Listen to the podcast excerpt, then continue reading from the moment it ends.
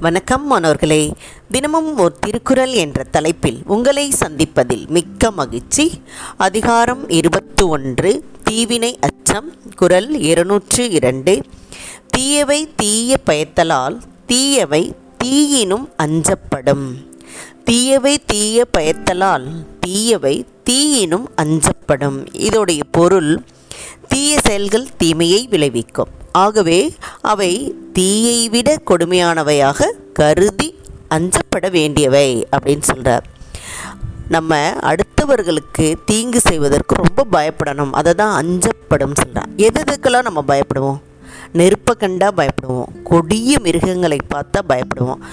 நீர்நிலைகள் கடல் போன்ற ஆழமான நீர்நிலைகளை பார்த்தா பயப்படும். ஏன்னா நீச்சல் தெரிலனா அவ்வளோதான் இல்லையா? நம்ம உயிருக்கே ஆபத்து. அதனால் இந்த மாதிரி இயற்கையை பார்க்கும்போதும் அக்னியை பார்க்கும்போதும் நமக்கு பயம் வருது. அதே மாதிரி தான் நம்ம அடுத்தவர்களுக்கு ஒரு தீமை செய்யணுன்னாலும் பயப்படணும். அதுவும் அந்த தீமையானது எதை விட கொடுமையானது அப்படின்னு சொன்னால் தீயை விட கொடுமையானதான். தீயில் வெந்தால் எப்படி நமக்கு அது கொடுமையாக இருக்குன்றதை உணர முடியும். அந்த அளவுக்கு கொடுமை வாய்ந்த ஒரு செயலாக தான் நம்ம அடுத்தவர்களுக்கு செய்யக்கூடிய தீமையை செயல் சொல்கிறாங்க ஒரு தென்னை மரத்தை நீங்கள் நட்டிங்கன்னு வச்சுக்கோங்க. பல தேங்காயை நம்ம பறித்து பயன்படுத்திக்கிறோம்.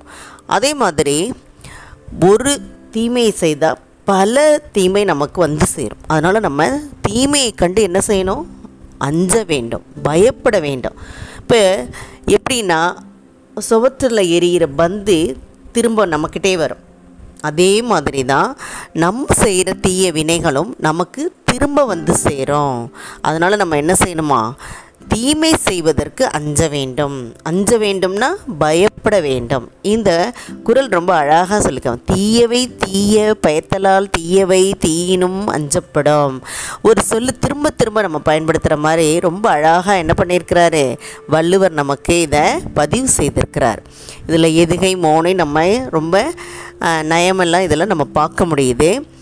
அடுத்தவர்களுக்கு தீமை என்றைக்கும் செய்வதற்கு மனசால கூட நீ நினைக்காதே அப்படின்றத தான் இந்த குரல் நமக்கு உணர்த்துகிறது. சரியா மாணவர்களே?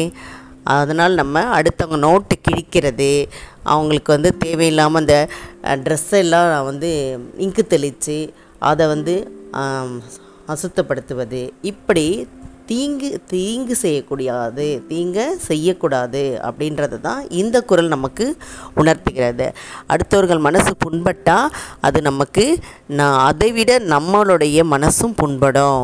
இந்த ஜென்மத்தில் மட்டுமில்லை அடுத்த ஜென்மத்திலும் நமக்கு அது பாவத்தை சேர்க்கும் அப்படின்றது தான் இந்த குரல் நமக்கு உணர்த்துகிறது. சரியா மாணவர்களே இதை படித்து பயன்பெற வேண்டும் என்று கூறி உங்களிடமிருந்து விடைபெறுகின்றேன். இதை வழங்கியவர்கள் ஐடிடி திருப்பத்தூர் மற்றும் இரா வனிதா தமிழாசிரியை காரைக்குடி. நன்றி நன்றி மாணவர்களே நன்றி.